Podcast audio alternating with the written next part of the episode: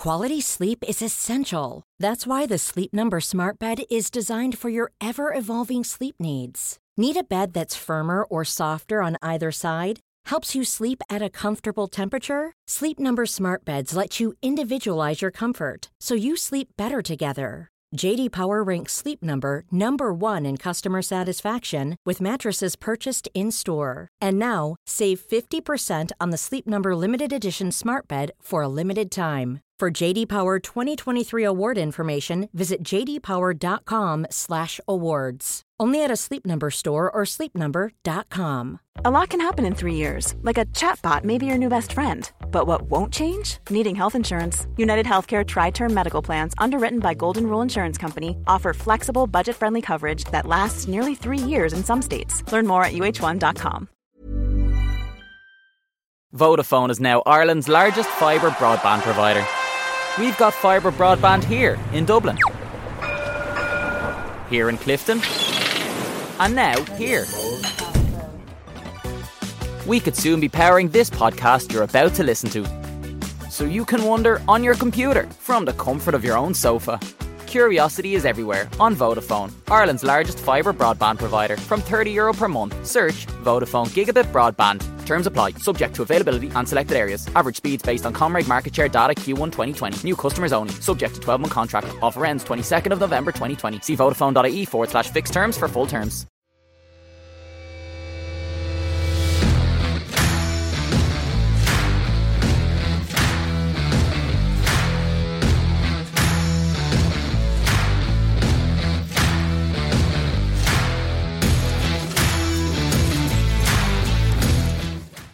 Yes, we've got Dundee's most second handsome player ever. Gavin Rae, how are you, mate? I'm good, mate. Thank you. You know who I've got us first? Who? Susan Boyle's boy, Martin. the wee man. He's a legend. Oh, I was speaking to him this morning, actually. He says, uh, ask of the best bit of advice he ever gave us. Can you remember it? Nah. He said, you says to him, oh, wee man, see if you work hard, you'll have a bank balance like mine. no, I never. oh, he's doing well, isn't he? Boyley has done unbelievable, mate. Since when, like when we started, obviously, I, I when I was at Aberdeen, he came on trial from Montrose, and he was an out and out striker. And then he came to Dundee. Obviously, he signed with Dundee, and then I ended up back at Dundee, and like he was in and out of the team.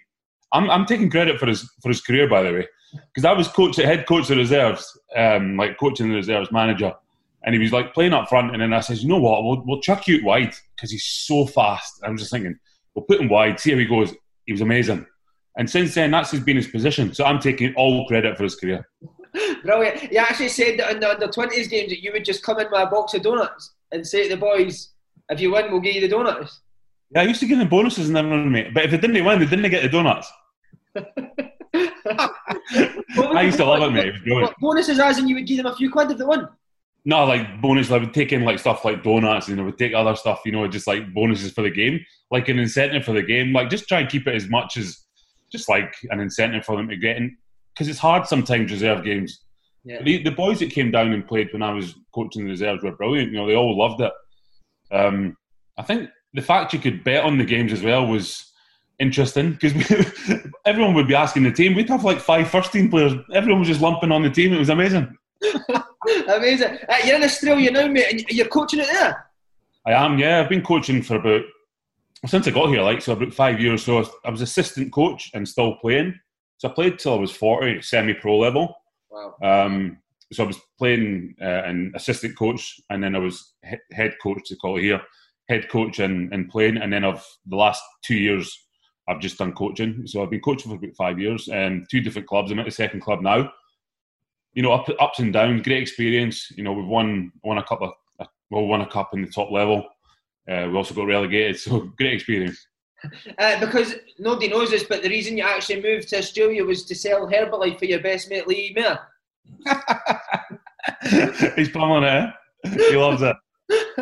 He's actually told me that it was you that got toadfish to lose weight for neighbours. Is that true? Ah, brilliant. Uh, you came through with him, didn't you? He's obviously both started at Dundee. You were for Aberdeen. That's some come down, mate, innit? Going for living in Aberdeen to having to move through to Dundee. Mate, I was homesick the first first while I was there at, at Aberdeen. Um, yeah, Mirzo was like Mirzo's a year younger than me, or a couple of years younger than me, but yeah, you know, same sort of YTS sort of level. Um, but yeah, no, I've, I've been mates with Mirzo since since YTS days, and it's he's a good good guy. So what did you move into? Did you move into Digs, Gov? Yeah, yeah. So we moved down. So I was 16 when I moved down and moved into Digs in the Hilltown. Oh, um, in the Hilltown? In the Hilltown, mate. It was actually a really nice place. It was actually a really nice apartment.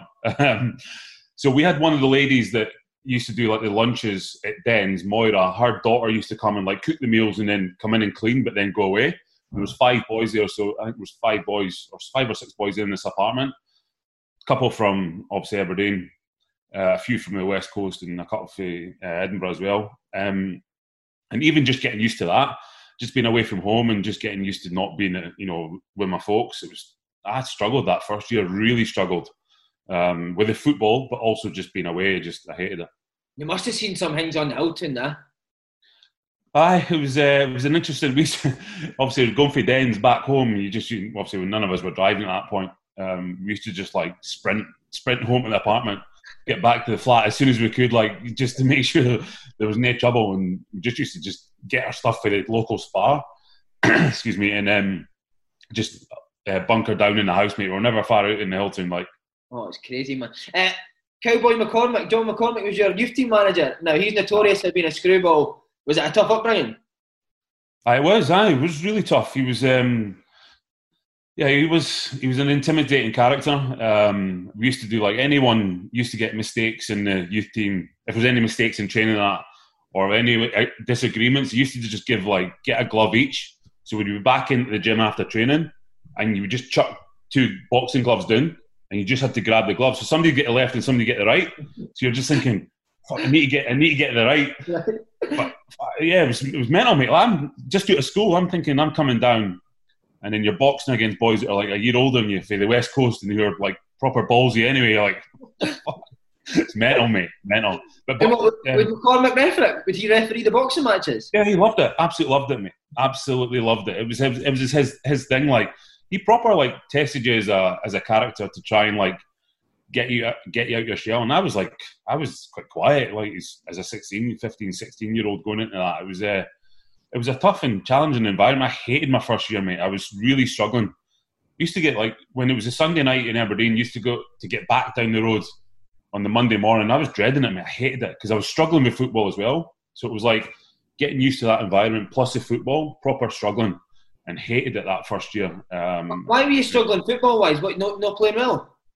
Nah, it was yeah, it was terrible, mate. If I'm honest, like absolutely hopeless. Um, I came into it and like there was a lot of boys that were in their second year YTS, and so I was just new to it, totally out of my comfort zone, totally struggled, no confidence, and it wasn't until towards the end of that year that I started to get to grips with it and started to like feel a bit more confident myself and start. I nicked a couple of goals towards the end, and then I started feeling better. But I was, I, mean, I wasn't playing. I was on the bench. Plus, you've got all the getting used to, you know, doing the YTS stuff and all that as well. So I didn't didn't really particularly enjoy that first year. Um, but luckily, it sort of picked up after that. See, because you had that struggle early on, Gav, do you think that stood you in good stead for the rest of your career? Definitely, because you know I'd been through a tough time. You know, I hadn't had it like it was all easy. It was like it was really tough that first year, and I was really close to like not getting that second year YTS, like for sure I'd have been struggling. You know, when you go and you line up and you, you get told whether you're getting kept on or you're getting let go.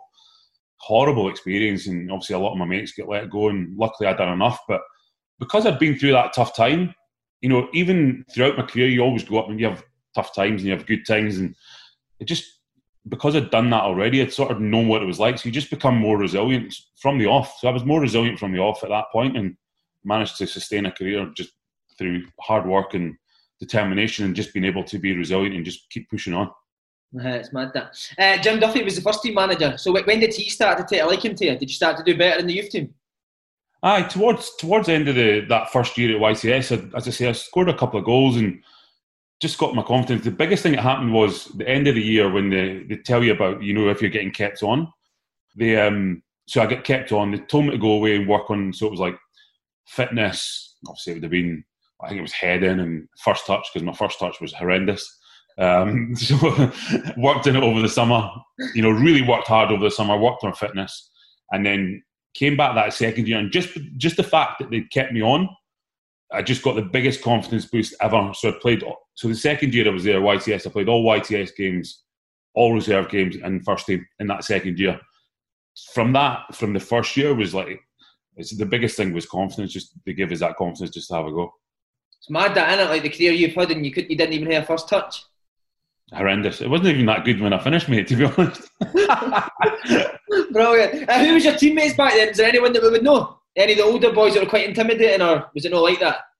Um, on the YTS, there wasn't really anyone that sustained a career. Ian Anderson was the only one that sort of he went to Preston and he, done all right, but he never like had a really long career. Um, the ones coming through underneath me were like Lee Wilkie, um, Derek Soutar, Lee, Mirzo, Big Jamie. Uh, Wait, can I just say the names you've mentioned? There's no first t- touch between any of you five, man.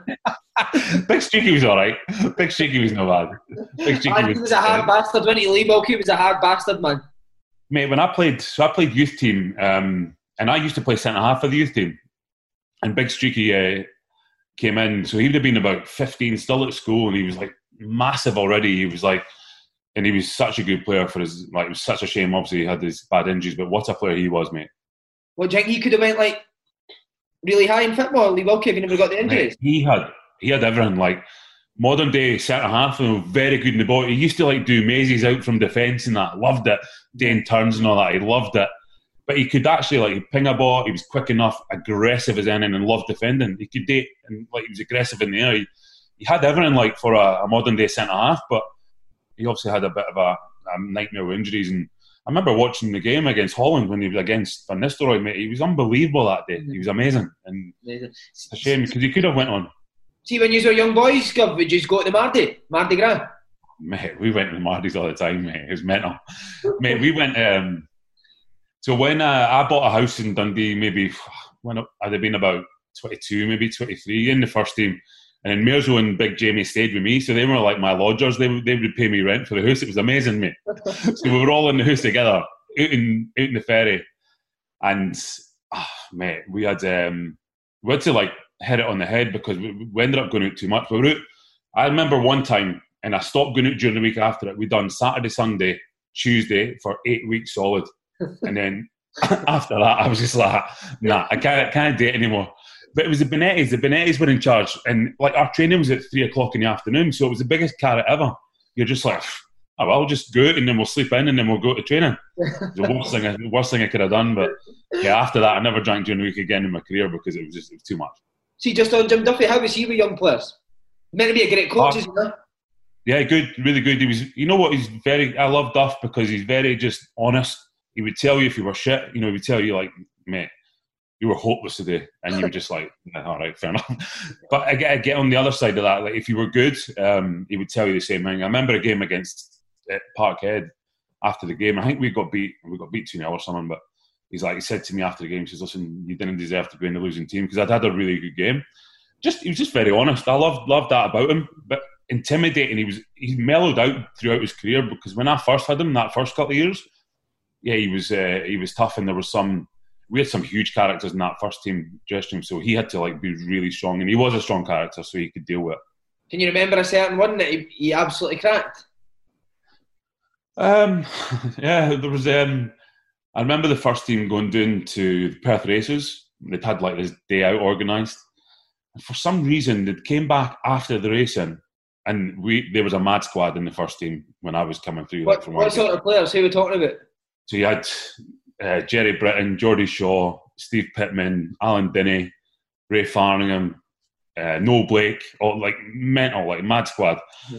And um, they'd had this day at Perth races, and um, for some reason, they'd stole they'd stolen the step ladder from like the finish line. You know, like the finish line, it's like a step ladder, and they've got the thing, so they put the thing yeah. up on the board. It's, for some reason, they'd stolen the step ladder and brought it back on the, the minibus back to Dens. we're like, just mental, right? So the next day, obviously Duff duffed in the drink. He, he hated all that. So next day, got a complaint from Perth races. The step ladder's in the first team dressing room at this point. The boys are coming back in steaming.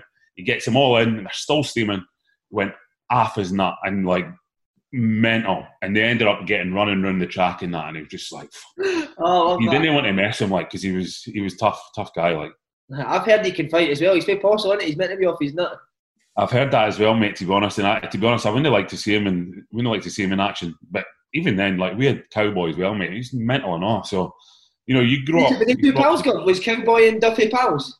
Yeah, yeah, they were pals, mate, and they were like, yeah, they're all mental, mate. It was a, but like for a for a kid like growing up and in the YTS, it was it was great grounding, you know, dealing with having to de- deal with these characters, but being around these characters and seeing them because it's a lot different these days. Yeah. Uh, Jocky Scott, another character replaced him. Uh, any standout memories of him, except for the handlebar moustache? Joker was good. He was just like very. Um, I, I loved his training. His training was great. Him and uh, Jimmy Bone, so JB was the assistant. We had a really good group at that point, and the training was excellent. But it used to, you just remember. I can remember being in the first team dressing at that point, and he used to. The first team dressing door would be open, and the coach's door would be open, and you just hear him laughing like fuck all the time, like the loudest laugh ever. And everyone thinks he's proper like like a doer character, and he's like grumpy which he can be at times, but he was proper, like great banter with the boys. He was amazing, mate. He was a brilliant coach as well. I love working with him. Uh, uh, see, when you say that, like his training was brilliant. So, what sort of stuff did he do? Was he before his time? Uh, not so much that. It was more like it was really like short sessions, but really intense. So you'd be absolutely knackered by the end of it. But everyone loved it because it was not always not always the same, but it was like you knew what you were doing every day, and but it was just really short. Work your nuts off, and then you would get the rewards from it. So you get your days off, you get time to chill out. But it was the training was really enjoyable, and his co- his actual coaching points was great as well. Um, and JB was more of the more keeping the group going and the camaraderie between all the boys. And he was funny. He's a funny character as well. But Jocky was he was a fantastic coach as well, and I, I love working with him and work, love working with both of them to be honest. Because he's finished fifth and seventh in Jocky's two years. Like, for me, Dundee should be biting their hand off for fifth and seventh. Uh, was it unrealistic ambitions for the board that why Jocky Scott got sacked? I I think um, I think they'd come to this like thinking back. I don't know if it was this is exactly how it went, but I think it was Atletico Madrid had this model where they brought in loads of boys from different countries and then played them in their first team and then sold them. And I think the Marrs at that time, who were in charge, had the same idea when the Bonettis came in. So Jocky, I mean, we'd done unbelievable in that in that two years. You know, highest league positions, doing really well, and then he obviously got let go. So I was gutted because he was really good to me. I, as I say, I, well, I played nearly every game from that second season. Um, so I was obviously gutted, but in football, you sort of look back and you learn that it happens. You know, coaches move on, but it was it was a bit it was a bit harsh, but nothing surprises me in football. See, see at Dundee, feel like I always feel like Dundee do have quite un, unrealistic ambitions. Like I always Yeah. think that Dundee being in the Premier League's a success, but like fans, board, and everything since I've been a wee boy, they've always I thought had unrealistic ambitions. Would you go along with it? Oh, it's, a big club, though, isn't it? And you know, Yeah. like it's and they've always had this. The last you know twenty years been up and down, up and down, and you know it's a it's a club that's got huge history, and I think that's what the the expectation comes from.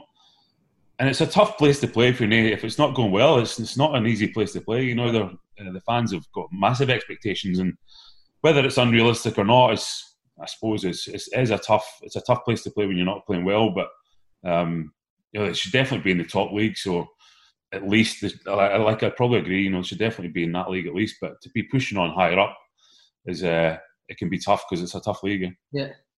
Uh, and then what did you think when you heard that uh, an mad Italian Ivano Bonetti was getting it? Did was there any like did the players know before it came out in the press, or was were you just surprised as everyone else when he got the job?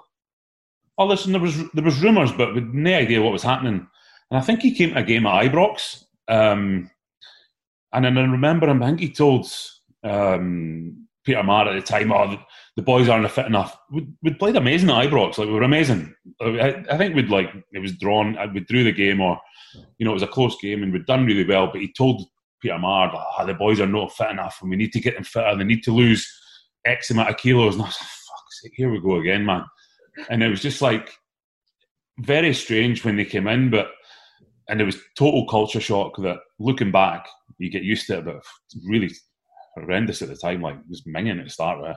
By the way, Italians love that, didn't they? No fit enough, need to lose weight. That's all they ever say, man. it's just like they roll at that line all the time, and it was like, mate, we were fit as anything. We were absolutely flying at that time. But yeah, the usual, mate. It's always it's always rolled out. What uh, he, he was quite. I thought he was quite gorgeous. So like, he looked like he could have been on the front cover of Vogue, whereas Jim Duffy looked like he, he shouted out the numbers at the Vogue bingo. Was, did, did he love himself, Bonetti? Ah, they loved himself, man. Totally loved himself. Back, wasn't they? Proper slick black eye. They, they did love themselves. They proper rated themselves, but I didn't. I don't mind that to be honest. You know, if they, they can back it up, which they did to an extent. You know, I'd, it was uh, interesting times, but yeah, they loved themselves. See how he, he played as well, didn't he, the manager? And he was your position. Would you put him in training? Nah, you know what I was fuming with? He took my number, because eh? I was number eight. That was my favourite number. So he took my number, eh? so I was devastated. I told him this after. Not at the start, because we didn't have a good relationship at the start, but afterwards, I said, I can't believe you took my number. Uh, he says, "Oh, that's what I always used to play." And I used to play in the top leagues in Italy, and I was like, ah, ah "Fair enough, you know, fair enough." but I'm fuming. Eh? He took my number, so um, but yeah, no, was. Sorry, sorry, man. You. No, no, I was just saying it was just uh, yeah, just different cultures, mate. When they come on, totally, totally changed. Eh? So how come you didn't get on at the start?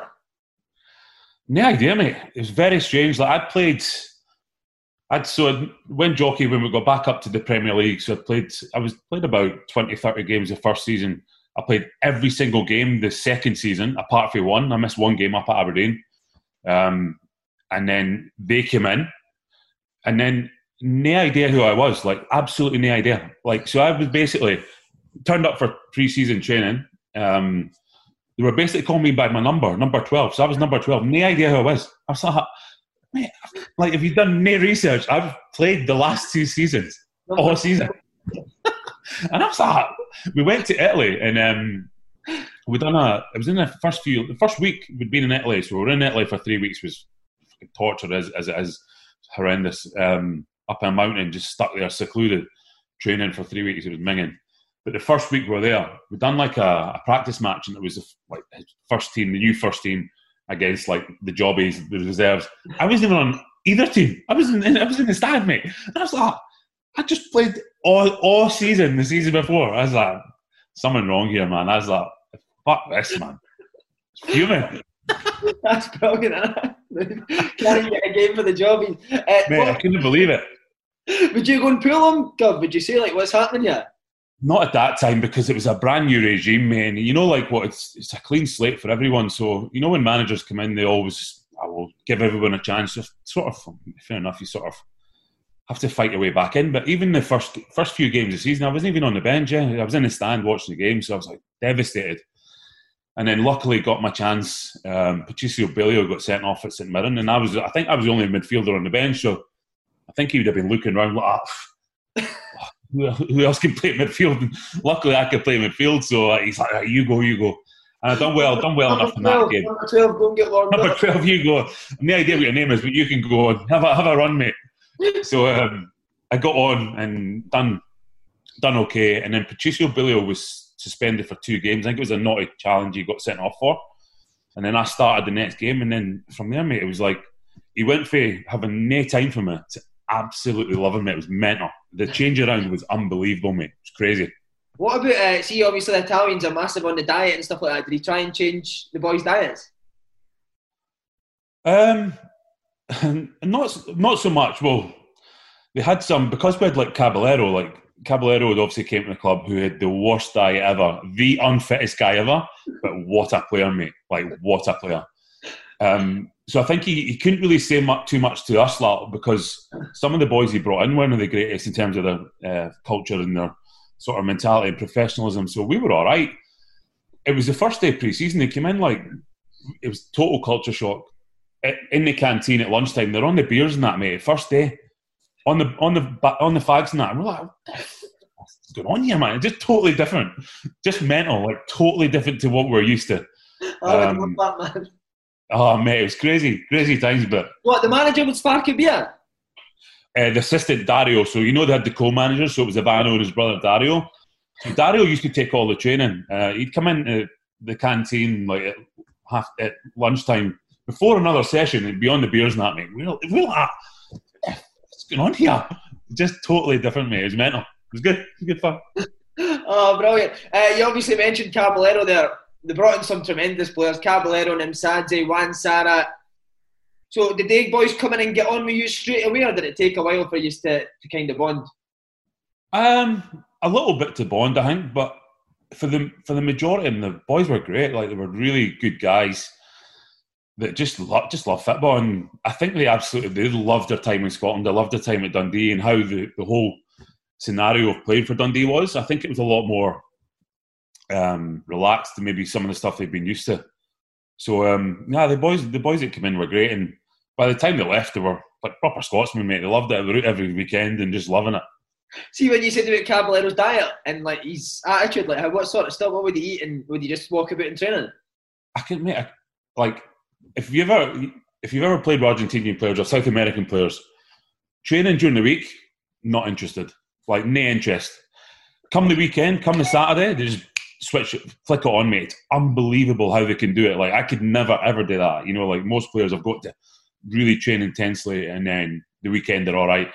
The boys had no time for training, but come the weekend it was just like flick a switch and they were amazing.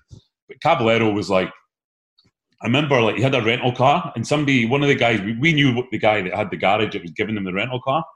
And something happened, it broke down there. So he went to, went to pick it up um, to like fix it for him. And the whole, I remember the boys saying the whole back seat was covered in M&Ms, just M&M packets and M&Ms. You know,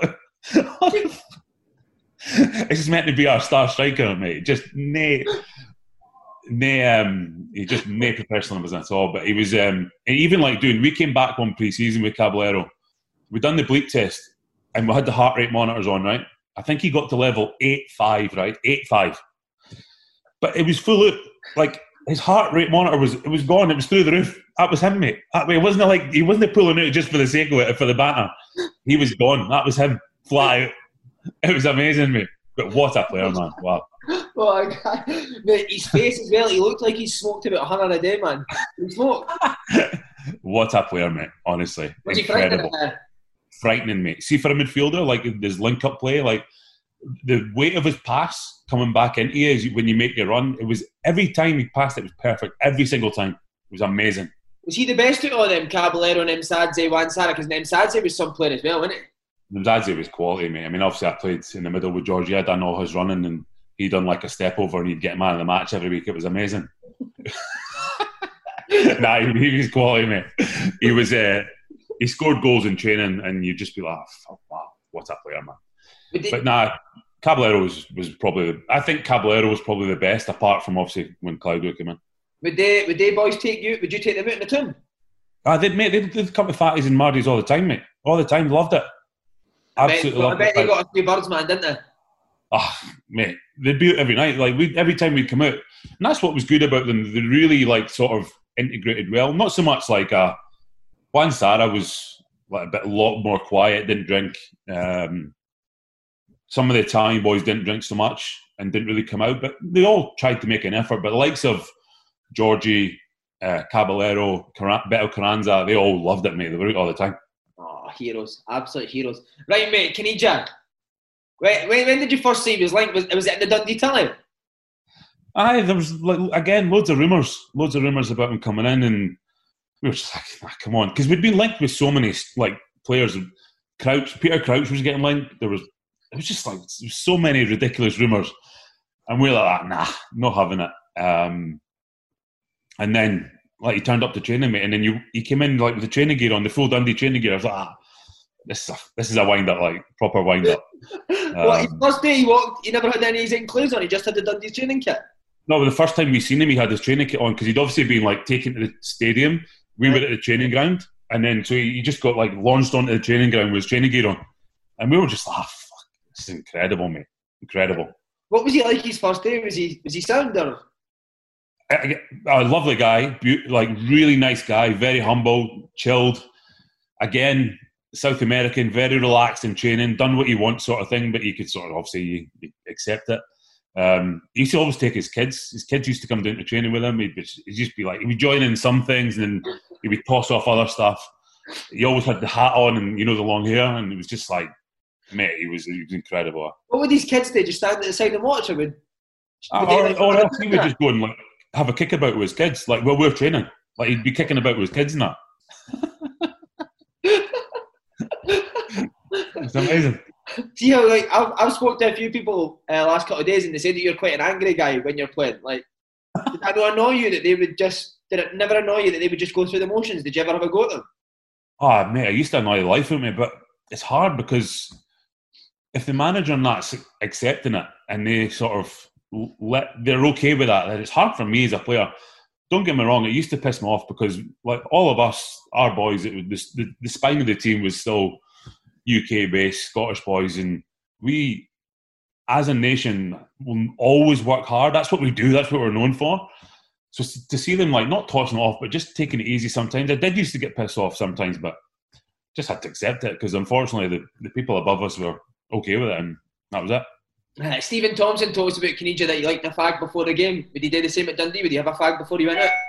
Exactly the same thing, mate. So he'd be in, um, he'd come in for the warm up, and you know, in the home dressing room at Dens, that, that dingy wee toilet in the side, and so he'd be in there, and the Bonettis would be doing their team talk, and you just hear him like inhaling this fag, like he used to like so like powerful in inhalation of this fag, this fag, mate. You're like, what? And then he would go out and then just be amazing, mate. He was he was incredible. Is he the best player you've played with, Gun? He's the best player I've played with, mate. Like honestly, I've been very lucky to play with some outstanding players, but I still think he's the best player I've played with. He was like honestly like five levels above like what, where he was, and he was 33 when he joined. So I could only imagine him when he was in his prime. He must have been ridiculous. Would he ever get frustrated with boys? Obviously, not being on his wavelength. Nah, he was all, he was very chilled, mate. He was very relaxed. Eh? Like he was, I think he was just enjoying being back playing football because he'd been out for a while. Remember, he'd been out, he'd been out banned for, he'd been banned for drugs or like, can't remember what like testing, drug testing he got done, and he's out for a while. So I think he was just buzzing to be playing football and enjoying it. And I, I ended up like get, having a really good relationship with him on the pitch. Like we, we, we got on very, very well on the pitch. So I loved him. Man. He's my my hero. Me, I loved him. Do you still speak to him now? Not, not don't speak to him not so much. Now, one of the boys that I keep in touch with um, still speaks to him now and again, and um, yeah, no, I, not not me personally, but you know, he's uh, he's still, as I say, one of my heroes, mate. What a guy! Uh, see what the players coming in. The caliber it was unbelievable. Obviously, like was there a, was there target set by the club? Like, what was the ambition? Was it to challenge Celtic and Rangers? It was definitely to be right up there, mate, for sure. It was um, definitely to to push as much as we could, and whether it was to sort of break, obviously, into that top top four, top five clubs. Not so sure. I think it was more about the model of getting these players, like all the players they brought in, and then you know building them up and then selling them. But the transfer market like fell on its arse, so the whole thing was was struggling. You know, from it was pretty much a couple of months after it started. Um, the transfer market was dead, so it was like then we knew there was going to be a problem further down the line. Mm but we had obviously targets to ourselves to really push on and and we done we done okay. We weren't probably weren't consistent enough, but when we were on, it was like some of the best football I've played. I've been involved in, and you know I've enjoyed that period playing on the side. I didn't particularly enjoy the training. It was like very tactical and a lot of fitness based stuff, and not so much ball work and not really a laugh. You know, as much as what you used to. Um, but the games from the Saturday were amazing. I loved it. Any surreal moments under Bonetti? Like obviously with Italian, see some of the things that they say in that, you pure piss yourself laughing. Like, did you ever experience anything like that? Nah, I can't really remember like stuff they would saying, like, but we used to, mate, it was a mad time. We used to stay at the Carnoustie Hotel before home games, like home games. It's further away from your house and your house. Further away from the stadium than my house, in a beautiful hotel, costing the club a fortune. No wonder, mate. No wonder it was going to end up tits up because it was like, what is like every home game every single home game. So every away game we're in a hotel, every home game. And we are like, mate, come on. And it was a beautiful hotel, so I don't know how much it was costing them, but it was uh, it was crazy. But you know what I loved about them, mate? They didn't care who we were playing.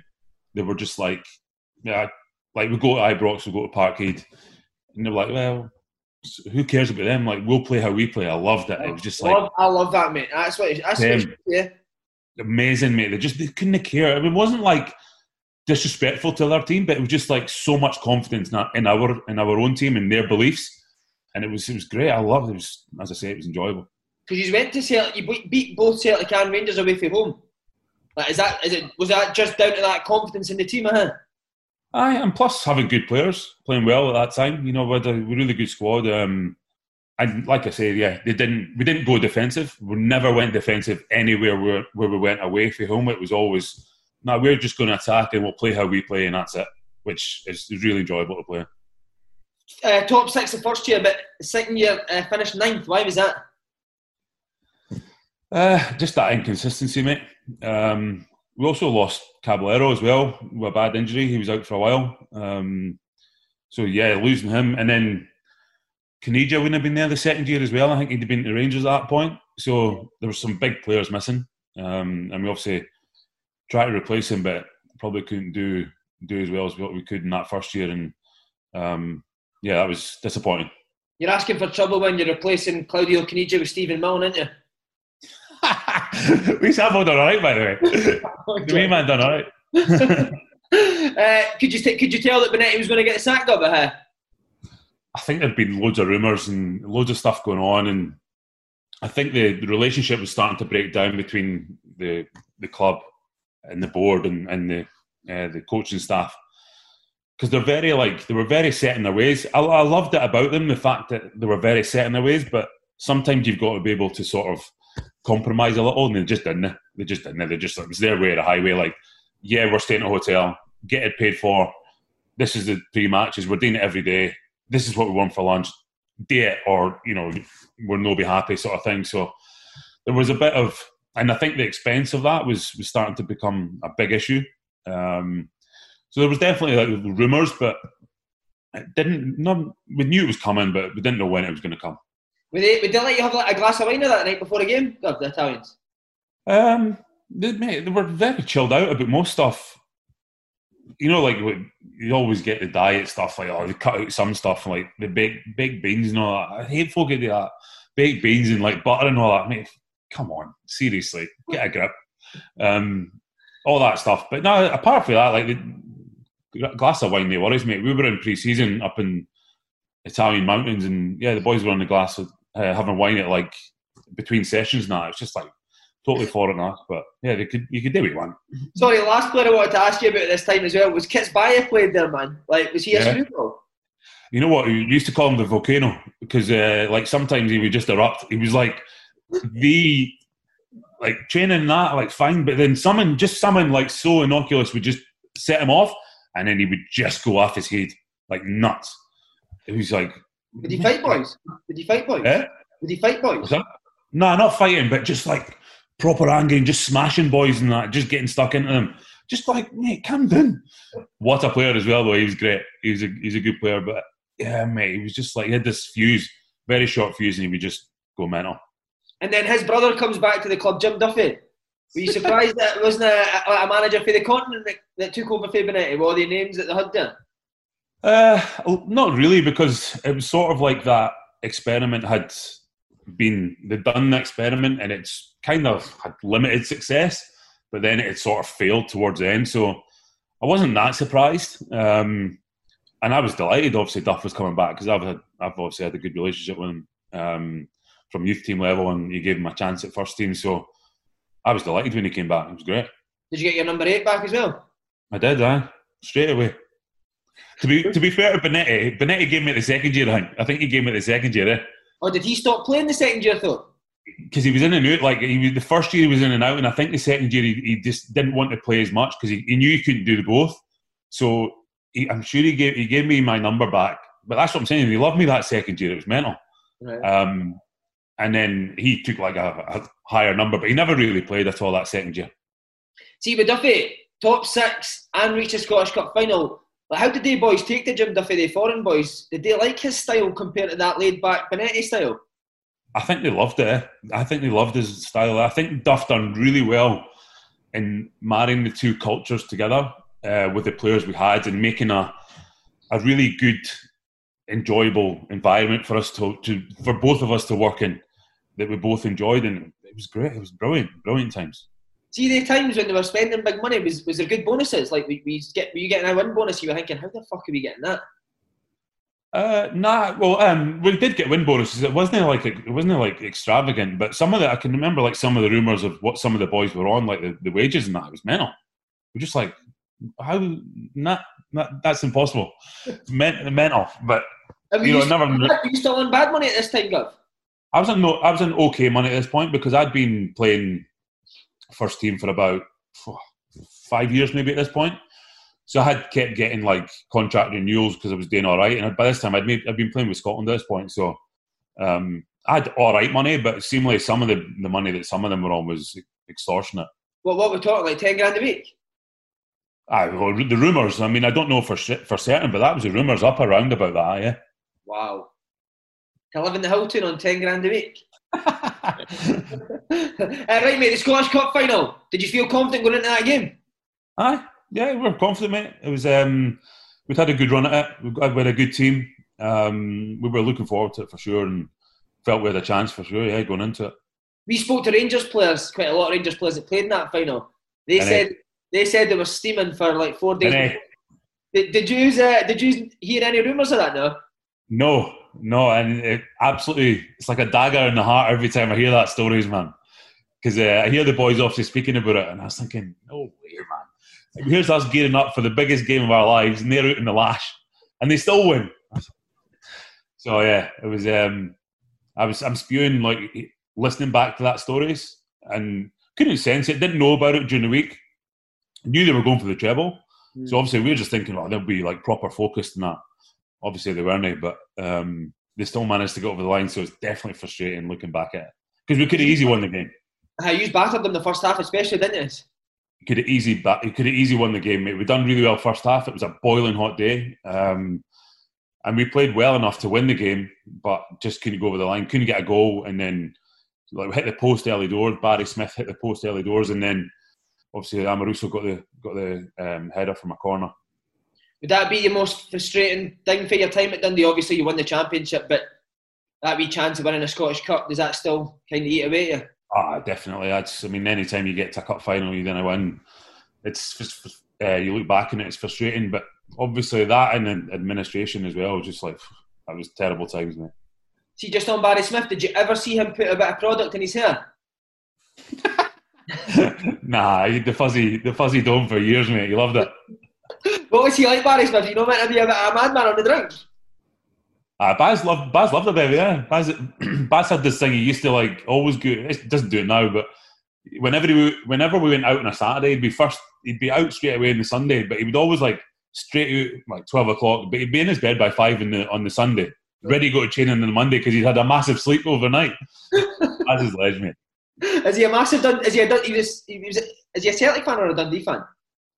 Well, he's played for Celtic when he was younger than that, and then he came to Dundee. But yeah, he was at Dundee for years, mate. So He's a I mean, we played together in the team together. So I came through with Baz, so I've got a lot of time for him. Brilliant. Uh, right, mate. Next season, things get out of control. More expensive signings. Ravanelli, Craig Burley. Was there a point that you thought like this is this is going tits up? This is not going to end well? Uh, it was strange because you know we were still bringing in these sort of players after the sort of experiment from before. So we were like, what, what, like what, what they're doing? What, why are they still doing that? But I think it was like they were just going shit or bust, mate. Just going to try and get the best players the, like they could, and then hopefully do well and hope for the best. But yeah, it was crazy to still see players like that coming in. Obviously, Ravanelli was with his background was was huge, and, and Burley obviously played for Scotland and had a great career as well. So it was um, it was interesting, very interesting to still see that signings coming in, mate. Were you uh, were you close enough ever close enough to like the owners or the chairman to say like what's going on here? Nah, nah, nah. I never had that relationship at all with any of them because it, it changed quite a few times. Um, and at that point, I was just concentrating on my career, mate, as a player because you know, as a I always had to just try and concentrate as much as I could in my own career and make sure I was good enough to be playing every week, mate. To be honest. See when that happened was your thoughts that I need to get out of here? I need to try and get myself a move because this is going to go. Um, I was at that point in my career when I, I needed to move anyway. I felt, you know, I was I'd been playing in, at the top level with Dundee for a good few years. Um, I'd been about I'd been about twenty four, maybe twenty five at that point. So I was ready, mate. I was ready for a move. So it sort of it was good timing for me um, and good timing for the club when the when the move came about, but horrible circumstances. Just on Ravanelli, mate, how, how was he? What was he like as a guy? He was a great guy, lovely guy. Um, really good with the young boys. Like try to make sure they were doing the things right and coaching points with the young boys. He was great. it was funny, mate. I remember him. The administration, mate, went in administration and he came in like he's saying to the boys, he's saying to the club and that, he's like saying, "Oh, listen, I feel really bad for the players. You know, it's all right for me. I've made money. I'll smoke a cigar. I'm fine. But for the young boys, it's rubbish." he was raging like he was, he was sticking up for the young boys, but it was brilliant, brilliant. He was just like. I'll be smoking cigars. I was like, fair play, mate. But he was, uh, no, he was, he was really good. Lovely, good character. What about Burley? Because he comes across as quite a controversial character, quite outspoken. Was he like that as well? But uh, so I knew Burley, I knew Craig from playing with Scotland, but my first experience with Butler's nickname wasn't very good. So I'd been called up for Scotland when I was 23, when I was playing for Dundee.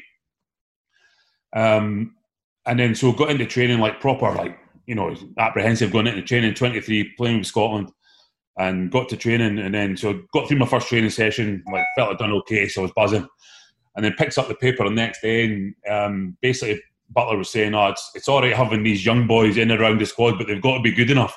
"Fuck hell, man! Absolutely killed us." So whether he was misquoted or whatever, I, I was just thinking, "You prick, man! I'm just I'm trying my trying like a bear here to be up to standard, and you've absolutely killed me." Um, he was always an outspoken character, but yeah, he was all right when he came back to Dundee. He was fine. Didn't play that much because obviously he wasn't there that long before he went into administration. Is that true, though, that he lost his teeth chasing his first touch?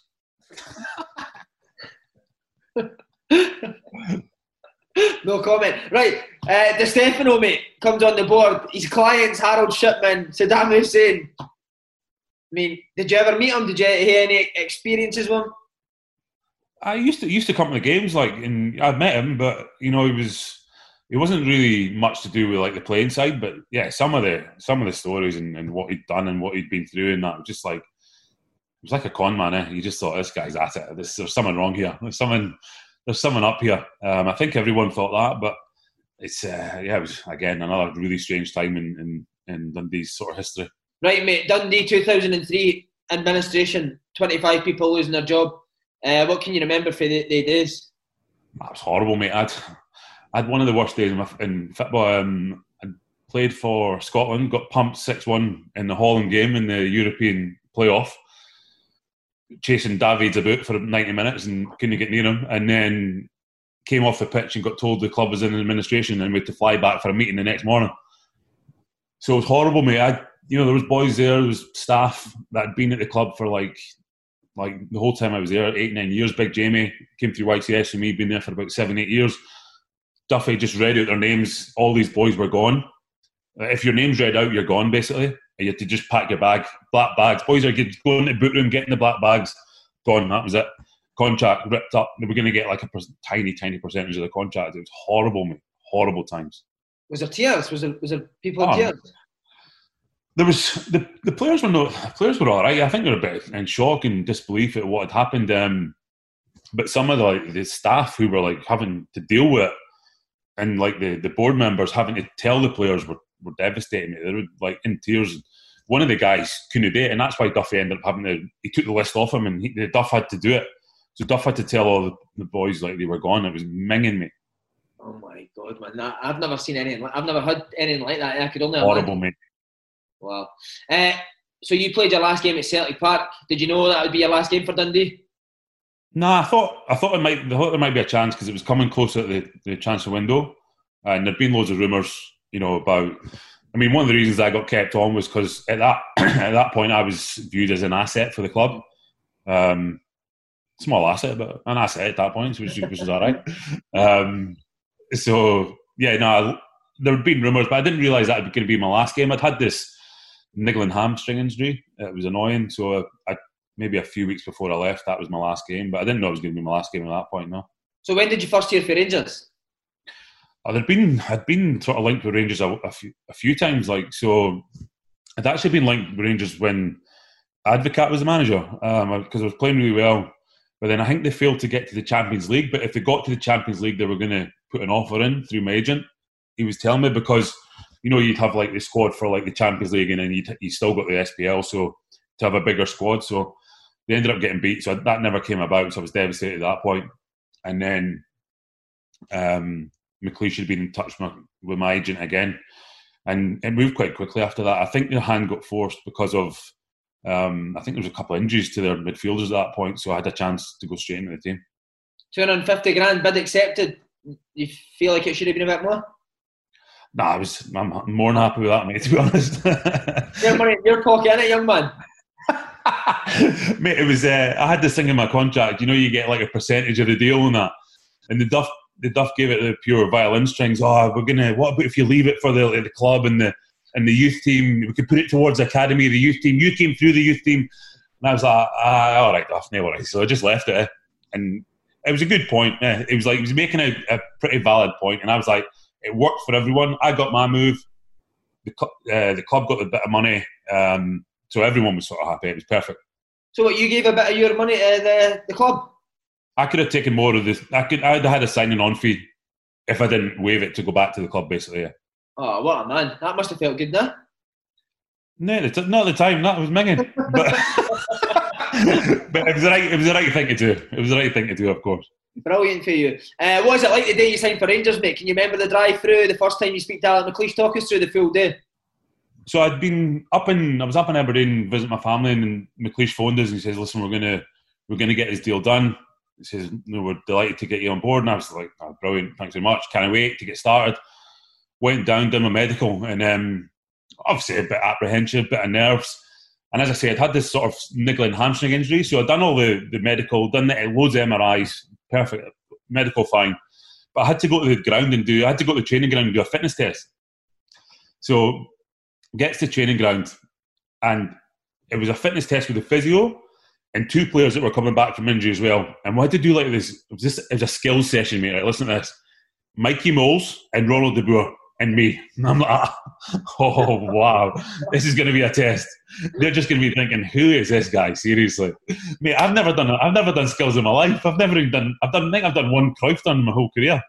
So I was just like, oh no, this is going to be tough. Um, but managed to get through it. It's probably the most skillful I've ever been for an hour and a half in my career, mate. It was amazing.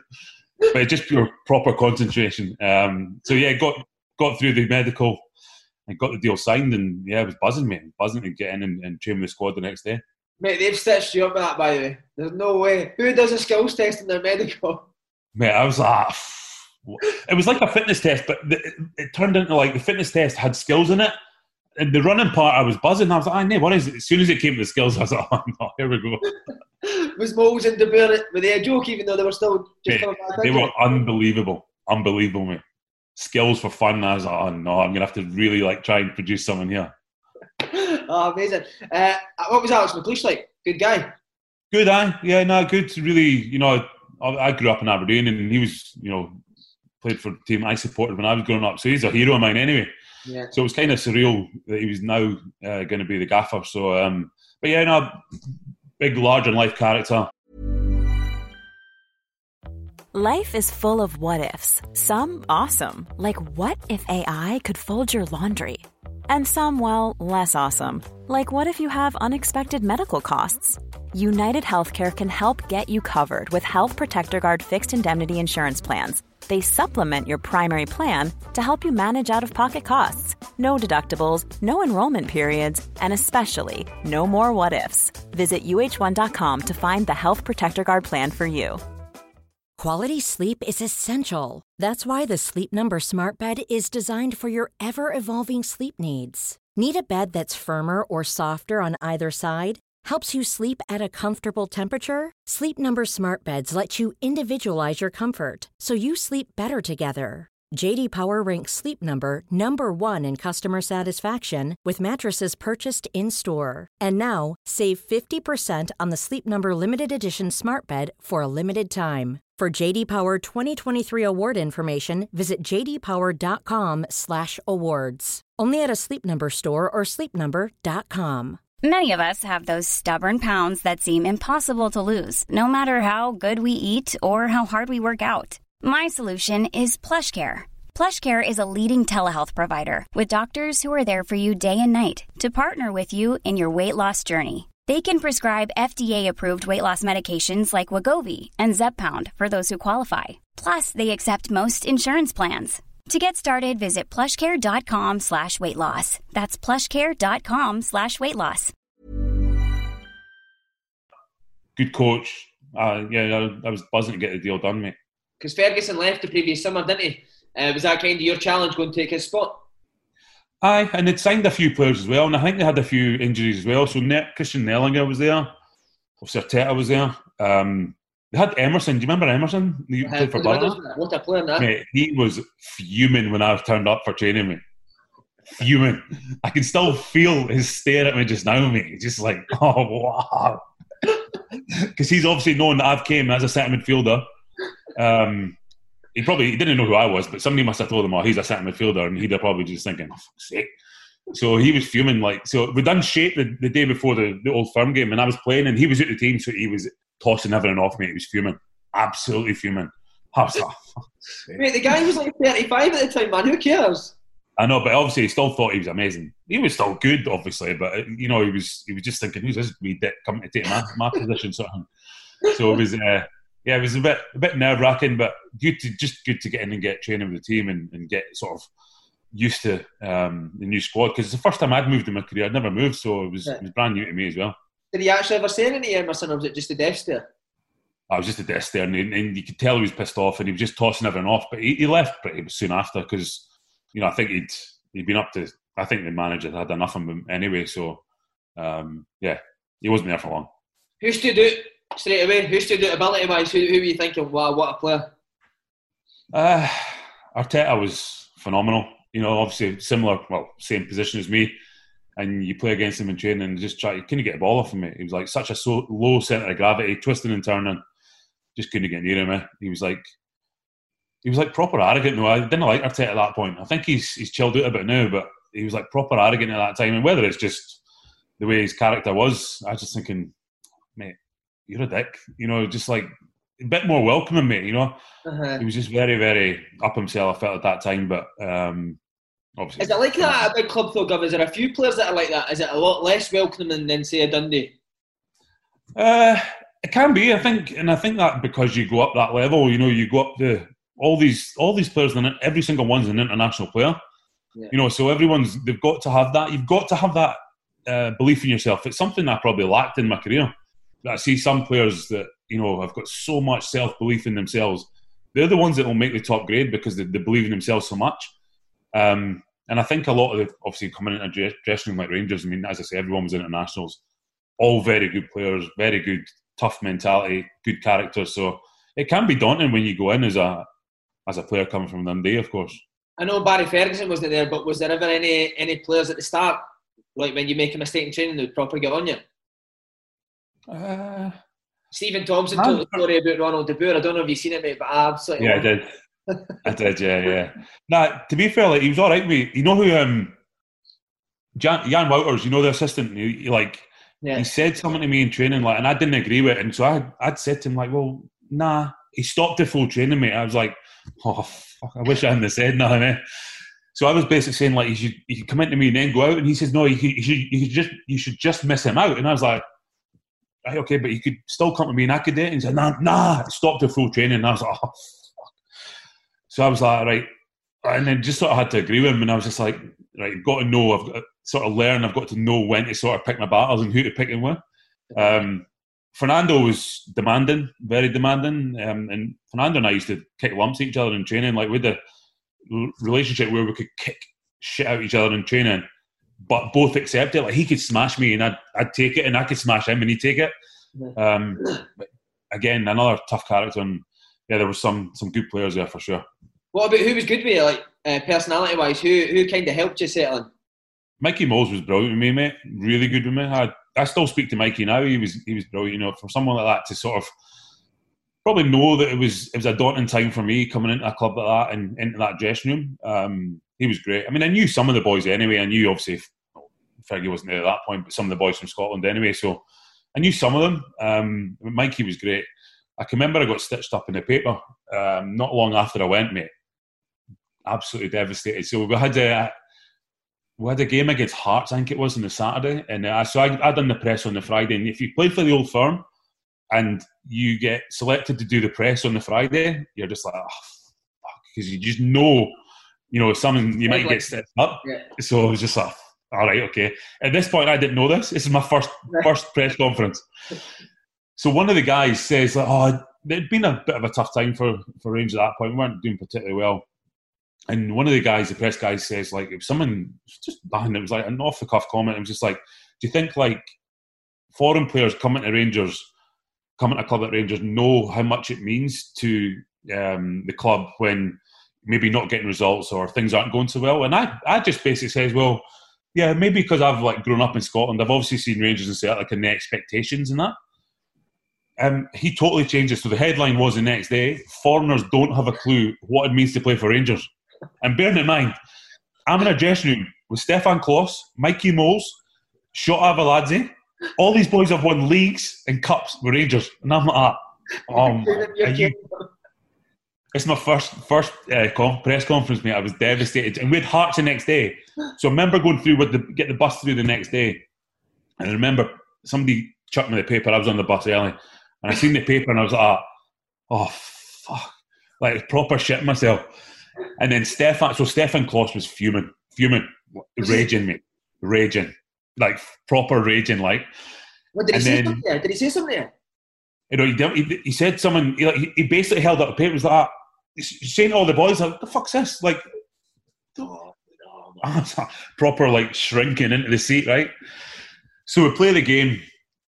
Uh, Craig Moore scores a, a penalty, and they equalise in the last minute. So everyone's fuming in the dressing room. I was like, I was just praying we could get a win. Everyone's fuming in the dressing room. So Stefan brings it up again in the dressing room after the game, and I was like, oh, no. So it was Stefan, Steph Klos, Mikey Mols, and the gaffer. Everyone else had left, and the gaffer's like, right, you, you all stay, stay here. And Mikey was amazing. Mikey stood up for me and says, Stefan, come on. You know what like the press can be. You know, he's obviously just, he didn't mean it like that. And Mikey Mols was amazing, mate. He proper like protected me from a situation that could have been horrendous. It's kind of strange though, because after that, like Steph and I got on brilliant, but just that day, mate, it was horrible. Eh? Mate, that's the worst. Like you say, you're just praying the team wins, and because you know it's going to be brought back up, man. It's the worst. Horrible, mate. Terrible. Uh, right, mate. Just a bit, a bit about your debut. Like you say, you done shape there, and you were in the team. Did you expect to play against Celtic at Celtic Park? Well, the, the gaffer had said, you know, if we can get the deal done on time, then you'll play. Um, and that's why I was like doing all the tests, doing all the MRIs, and also um, I trained with the team twice, full two full training sessions. So if I got through them, then I was going to be able to play. Obviously, um, so I was looking forward to it. You know, I'd signed, I'd only signed two days before, and then obviously the first game, I think it was the third of January. Yeah. How was the dressing? How was the dressing room before a Celtic Rangers game? What's it like? I, intense. You know, there's, there's tension and you know proper people getting up for it. But I was at that stage in my career, mate. I was confident in myself. You know, I was ready. I was ready for it. I was ready to do. it. I was ready to get the boots on, get the strip on, and get out there and, and go play and go and try and prove myself. But um, yeah, no, I was. I'd never been to an Old Firm game. You know, I, I, you we used to always go out in Dundee and watch the games on a Sunday, Super Sunday. We'd go and watch all the Old Firm games, all the boys. It was amazing. But I'd actually never been to a game, so my first game was actually playing in one. It was mental How was the noise in that when you walk out? crazy, mate. Absolutely crazy. Like you can't like from me to like five meters away, your teammate, you can't even hear them because of the noise. There's, you can't even. There's no point in shouting. No point. You can't even hear. Well, and then a nightmare, mate. You come off after 35 minutes. Uh, Aye. did you see when that happens? There's like panic set in straight away. I've just signed here. We've been beat 3 0 off Celtic. I'm now injured. Is that hard to get back to top form after that's happened to you? I you know, you know what, mate. It's it's set the whole the precedence for for the whole move. It set the whole three and a half years I was there, mate. It was minging. Um, it was just like you know, it was hard enough coming into the team. I'd had this sort of injury, but it was, it was sort of away. But remember making a burst and run into the box past Lenny, got the ball, and then felt my hammy just go, and I was like, can't believe I'm going to have to come off here. And obviously, we ended up getting beat as well. It was just it was minging it, absolutely minging, and just knew it was going to be a battle up and up against it all the way from there on in. How hard has it been at a team like Rangers when it's not going well? Like, see day to day life when you're injured as well, and the atmosphere around the place is it, is it horrible? Mate, it's disaster. You know you what like the clubs are, mate. If you lose one game or draw a game, it's a total disaster. It's like it's unacceptable. So you know if you're if you've got that plus I wasn't playing, I was out injured. It's just you're helpless to do anything. It's minging in, and you know, obviously, it's not a way you want to start a move, and um, it was a terrible start to my move. Can you see like can you see boys arguing in training? Is it constantly arguing, and is there like friction in the dressing room, or were they players not really like that? It's more just like demanding, you know, more of each other, and to try and make sure that the club wins because nobody wants to be in that situation when they're not winning at a club like Celtic or Rangers because it's, it's horrible, mate. It's just like proper intense pressure all the time, and you know everyone's trying to like make it better, but it's tough. It's tough when you're in that little rut and you can't get the wins. Mm-hmm. And then second season as well, mate. Didn't play uh, much the next season. Was that due to injuries as well? Aye, so I, I came back the, um, from a hamstring injury. I'd missed seven seven games. I, I missed seven weeks. Made sure my hammy was all right. Came back, got a run in the team. So I played 11 games in a row, scored a couple of goals, and then done my cruciate up at Tannadice against uh, United uh, for rain. Um, um, a three all draw, I think the game was. Um, and then from there, it was just nightmare after another, mate. I, ACL reconstruction. I'd never done injury in my life, like major injury, ACL reconstruction, and then coming back from that, um, I had a problem with my right knee where I had to get my quadricep tendon shaved. So I missed two years basically. Nightmare, man. You get that big move and then that happens. At Dundee, you're not injured once. How does that happen? Mate, it's so strange. Like before Rangers and after Rangers, I never really had any. Um, just at Rangers, it was all all my injuries condensed in my career was at Rangers and minging because I was went there to win to win trophies, to enjoy it, to enjoy playing at a club at Rangers at Ibrox every week, week in, week out, training a, on a beautiful training field. I just never got a chance, you know. And plus, clubs like that, you're sitting. In, I'm in the gym every day, you know, doing my work and trying to get back. There's new signings coming in in my position. Like they must have signed about five midfielders in that time, so you're just like, it's going to be a tough road back. But you've just got just got to keep going, I suppose. One of the midfielders Barry Ferguson came back. Um, when you see him sign again, do you think like it's going to be impossible for me to get back in this team? Ah, it was always going to be tough. I mean, the players that they did sign uh, to come into that position were obviously very good players. Fergie coming back, um, he'd obviously been there and done it all with Rangers, um, and obviously with Scotland. And Fergie and I are roughly the same age. I think he's six months younger than me or six months older. There's not much in it. So we'd played youth team level. So I know what level he was at. He was a fantastic player. So I knew it was going to be tough. Um, but I was just, to be honest, I was just thinking, I'll get back and I'll get playing with him. You know, I'll get whoever's playing in midfield. You know, I'll try and get in, try and get in involved, and just never really got a, got a good run at him. Any stories of Fergie on like how, how demanding he is, like I'm being on on straight away? Ah, he's proper demanding. Like I can remember, um, we played a game at Ibrox, and it was funny. I was I wasn't even playing. I wasn't meant to be playing. So we done shape on the Friday. This would have been Walter Smith's time and I wasn't meant to be playing in, in that in the game. And we done shape, and somebody got injured in the shape, so I ended up the, the right midfield position came up, and Walter's like, oh, says, "Oh, you, you fancy playing there?" I said, "Ah, oh, I'll play there. Any worries? I'll play play wherever."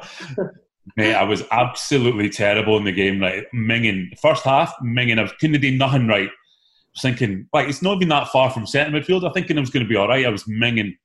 I was taking corners. Never took a corner in my life. You know, just everything about the whole day was just minging. And um, I made a mistake in the first half, I think, and Fergie's like, I could see him just like looking at me, just like, basically, what the fuck are you doing? And for him to do that in front of the crowd, I'm thinking, fuck's sake, Fergie, you're killing me here. I know I'm having a nightmare, but you doing that is no helping. It's not helping me one bit. Um, and, and, eventually it came in the second half. I actually scored a diving heady, so I always forgotten. But yeah, tough. He's very demanding, but it's, it's his character, and that's why he's been a winner. Mate, centre midfielder playing right mid. I don't know. It's the worst. It's the worst, right. man. I absolutely hate it. Um, the, the, the team still won the league that year. So were you made to feel part of the celebrations, or was it? Could you enjoy still enjoy it? You still played enough games in medal, didn't you? No, I never. Well, I never played one minute that the year we won the league. Never played. That was the year I missed out. So I never played one minute. So um, that was when I was out with injury. So it's tough because you, you feel part of it the way the way Rangers training ground set up, so the gym's in the main part, so everyone's always in the gym. So I was always with the boys before and after training, and out in the training field doing my running and stuff. You could feel part of it a little bit, but not in terms of the games. I was always there to try and push them on when you know it's a bad result or you know we've done well, and try and keep the encouragement.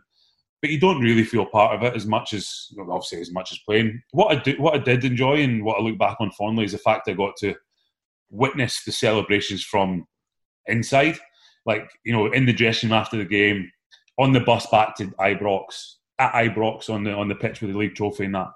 To be able to say I've enjoyed to be part of that was was amazing. Even though I didn't play part of the game, I still look at that fondly. Don't get me wrong, if I'd been able to be part of it, it'd have been hundred times better. But it was still good to see that. But it's, it's difficult to feel part of it when you're out for so long. Uh, third season, mate, Lashley missed again due to injury. Alex McLeish let go. New manager coming in. Did you think, like, new manager coming in, this is my chance now, fresh start, get fit and impress him? Yeah, so I'd finished that season. I played the last few games of that season um, and was doing well. I actually ended up playing for Scotland in the summer. Um, so, you know, was for me, it was perfect time and I was ready to go. I was actually gutted the season finished because I was just getting into hit my strides. But, you know, with Le Guen coming in, new manager, thought, yeah, great, ideal. You know, a new, new clean start. Everyone's clean slate. So I was, I was buzzing me. I was looking forward to it. Mate, everyone was buzzing when Le Guen got the job, wasn't it? Because he was a big name at Lyon and the, the players the same, huh? Mate, it was a, everyone. It was, like, I think everyone's the same as the fans. It was a massive coup, you know, because he'd done so well at Lyon. You know, there was teams, big, massive teams in the world courting him to try and get him. And then, you know, he, he went for Rangers. So we were buzzing, mate. It was a massive, massive um, appointment of that we felt at that point. See, like, see when he first came in and he said like about the fitness and how, he was going to change everything. With the, the players receptive straight away? Because I know myself when Di Canio came to Swindon, mate, he gave a big speech the first day about how he's going to change everything. We walk in the dressing room and said, "This guy's kidding himself, man. This will never happen." Was it was it similar at Rangers? Exactly the same, mate. You know what it's like. You know, try to change culture so quickly is very difficult, mate. And um, he was very similar, mate. Same thing. No baked beans. You know, no poached eggs or something. Something stupid. Like he was just like, what?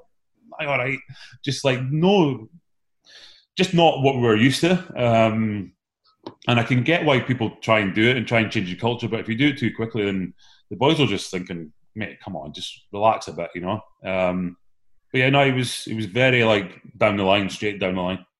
Was he, did he take to you straight away, Gav? I I got on I got on well with me. You know why? Most coaches will I'm fine with because I'm a I was always a good pro, like proper professional, dedicated to my craft. You know, really uh, enjoyed training, enjoyed the games, and never really a disruptive force. So I was I got on with most of my coaches, and I think he just enjoyed it he liked the fact that I was proper professional and you know uh, try to look after himself as much as possible. So I I had no issue with him at all. Eh? How was how was the pre-season? Was it as tough as everyone makes it, or was it quite easy for you? It was tough, mate. Um, I can remember, I think, watching Charlie's um, show with you.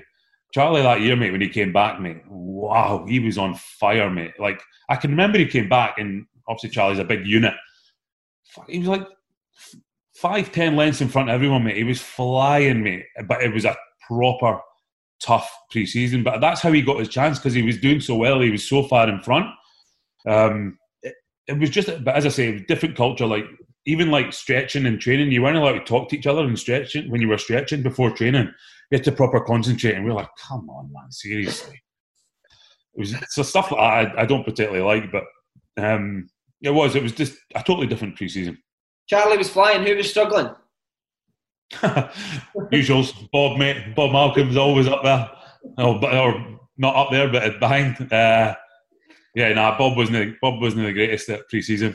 Um, you could ping a both. Eh? You could ping a both, though, couldn't he? Oh, mate, technique unbelievable, mate. Passing mm-hmm. ability, quality, mate. Yeah.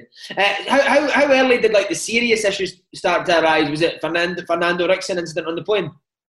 Aye, so that was that would have been the first major one. Obviously, that was pretty, you know, pretty early on into his his reign. So, you know, I think the the incident with Fernando, I think he tried to like set his stall out as if to say like, you can't fuck with me or else you're gone, no matter who you are.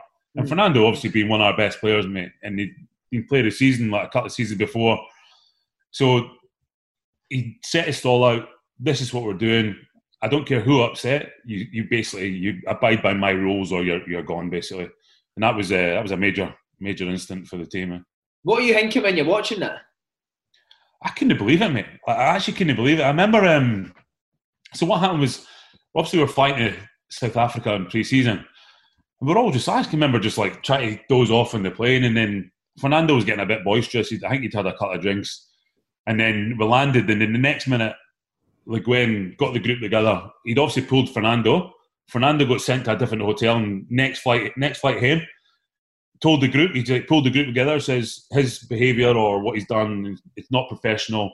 He'll never play for this club again. And we we're like, ah, the fuck, mate, wow! Like it was because he was such a big player for us.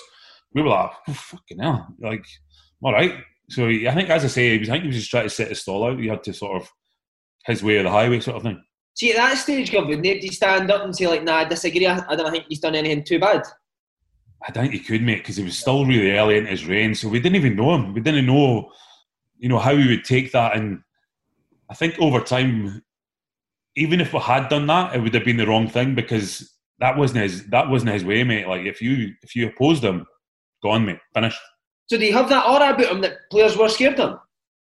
Scared of him just because he wasn't he was ruthless just to say, but fuck you, I don't care who you are. Like you'll be gone if you didn't do what I do. But you know, like you're, you're expecting from a manager to get everyone together, so you're all sort of pulling in the right direction. That's more like he's just saying this is the way it is, and that's it. Which isn't it? It's not particularly conducive to getting the best out of a of a team uh, dynamic. But that was his that was his way, and he, he just dealt with. it. As a guy who I know loves a tackle and loves working hard in training, like we spoke to your other teammates, they were in bewilderment. Sorry, when Phil Bardsley was sent off for a tackle on Buffel in training. Were you the same? Were you thinking like, what the fuck's going on here? I thought it was harsh. Like, what a challenge it was, man. It was like the best challenge ever. Like, it was hard but fair. Like, he timed it absolutely perfect. Buffel done about six somersaults, but it was like, it was perfect timing. He, he absolutely nailed them. But within the laws of the game, like, it wasn't like, there was no like studs up, wasn't over the ball. He just nailed him. He like timed it perfect and nailed him. But I think it was such a hard challenge that Le Guen had a problem with it and just sent him off. And we were like, right, all right, I can sort of see where you're coming from, but fuck, that's a bit harsh because Bards was a great player for us, mate. It was just like, he was a good, good player. So we were like, fucking hell, that weakens us because at that point we weren't winning every week. We were, you know, there was results that weren't great. So we were desperate to have the best players playing. So would he actually say to you, like, don't tackle each other in training? Not, not openly, but you, I think it became quite apparent that you couldn't go maybe as hard as what you would been used to like I say, mate, I used to, me and Fernando used to kick lumps at each other in training, and he probably wouldn't have accepted that in that next season. You could always be competitive, but nothing, nothing too much. If it was anything above the line, then you were struggling with. How can you play for Rangers on a Saturday if you can't tackle like that in training Monday to Friday?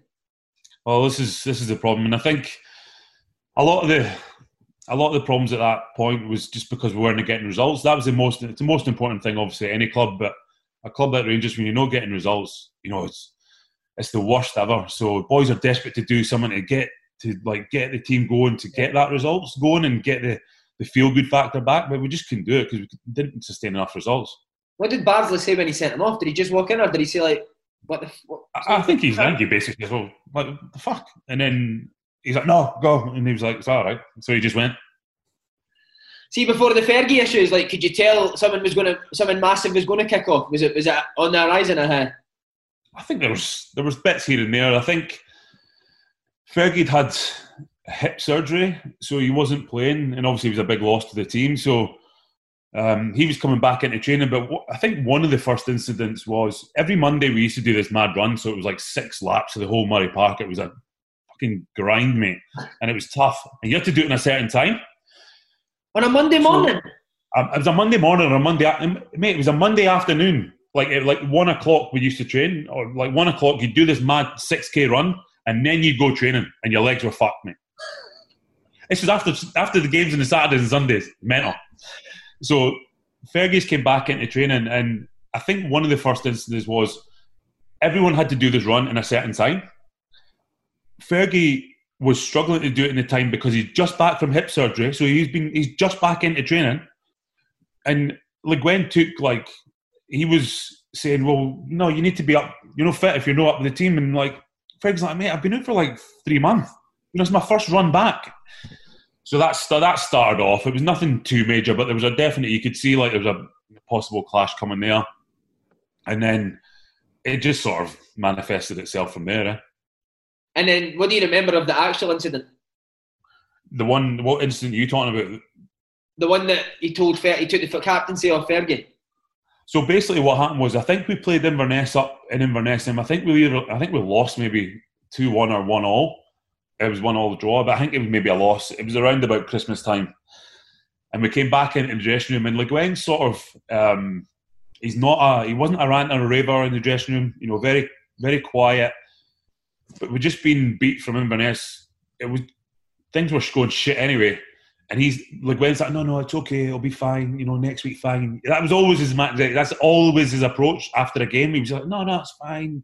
We'll be, don't worry, we'll be fine. You were like, and I think a few of the boys at this point had just fucking snapped there. The boys like, nah, not acceptable. And I think Fergie, obviously being captain, he's like, that's not acceptable, man. Like, he just because he was so frustrated about not winning for Rangers for our club he just he just like he was just so frustrated. He said, "No, it's not good enough. You know, we need to do much better."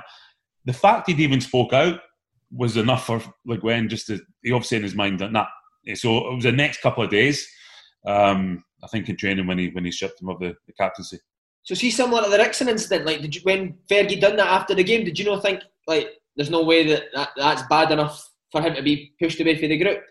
Definitely, definitely. Like we didn't think it was anything that bad. We were obviously just thinking that the captain is caring for the club and it's just frustrated. You know, he's been at the club for years, so he's, we didn't think anything too much of it.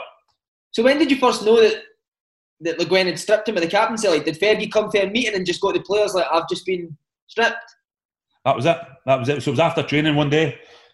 After that, it just came out. The, I think he just came out the dressing room, uh, out the manager's office, into the dressing room, and he's like getting his bag and that, and the boys like, "Where are you going?" He says, "Well, I've just he just told me I'm no captain anymore. And I think he, I don't know if he told me he'd never play for the club again while he was here or whatever, but he basically says, I'm no captain, I'm just been told to leave. We're like, ah, what? Mental. That was the first we knew of it. The first we knew of it was in the dressing room after it. And then did Le Guen speak to the group? Nah. So Le Guen didn't speak to the group. What he done was he pulled me about two minutes later. Oh, I mean, like, that's the worst, isn't it? He's packing yeah, up. I was like, oh wow. So he's put, Fer- sorry to interrupt you, Gav. Did Fergie give you the death stare when you were walking in? No, I think Fergie had left by this point. Like, right. I think Fergie just took his stuff and he's away because he, he didn't want to like stay obviously in that environment. Yeah. So Yves, the assistant, pulled me like two minutes later, and I'm thinking, all right. I'm thinking, what the fuck's he want me for? So I went in, and I'd, I'd captained the club a couple of times in, in the European games when Fergie wasn't playing, now and again in like the cup games. Um, when like the, the main players weren't playing and I was I was involved. But then he basically just says, "I've told uh, Barry he's not captain anymore, and you're going to be Rangers captain." I'm like, "Right, okay." Like, bear in mind, I wasn't even playing. I wasn't even playing in the team, mate. I was thinking, "All right." Like basically, are you sure? It was just so strange, mate. It was just like, mate, fucking you serious? Come on, like amazing. Like, don't get me wrong, amazing to have done it, but not in a nice, not in a nice way. This the sort of situation that happened there. So then, so Gav, do you need to then go back into the dressing room with the rest of the players after Fergie's just walked out and said, "Lads, I'm the new captain." basically, basically, mate. It was mental, absolutely mental. And we had Motherwell the next day. Eh? I've never been so nervous for a game in my life, right? Because a, I knew I was going to be playing, so I was starting. I'd never, I'd, so I had to obviously concentrate on that because I hadn't been playing. Yeah. Plus, I was captain. Plus, the scrutiny of Barry not being captain. It was fucking mental, mate. Did you sleep the night before that game there? Yeah, I swear I was proper, like, stressed and I've never had it in my life. Horrible. But it must have been a good feeling walking out at Ibrox as the Rangers captain, there. Oh, the, the, the, game was at Fir Park. That the game the next day was at Fir Park. So it was. Don't get me wrong. As I say, an unbelievable like honour to do it, but just not in a particularly nice situation where it was just like nobody like in the press could believe what had happened. None of the fans could believe what had happened. I couldn't believe what had happened, and probably my teammates couldn't believe what had happened.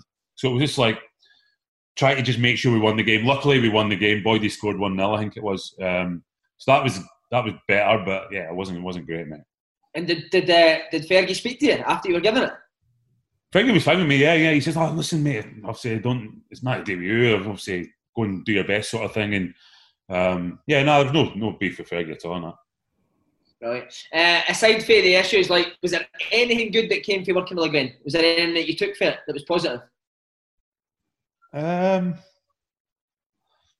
probably not. Not probably not. Um, you know, could have even looking back at the training and like the coaching, not I honestly, no, I don't think so, mate. I think it was a an experiment that failed badly and certainly didn't manage to live up to expectations. And I'm probably a bit, I'm probably a bit tinged with it because he fucked off like a few days later and never even said anything. Like he was gone, he resigned or he was sacked a few days later.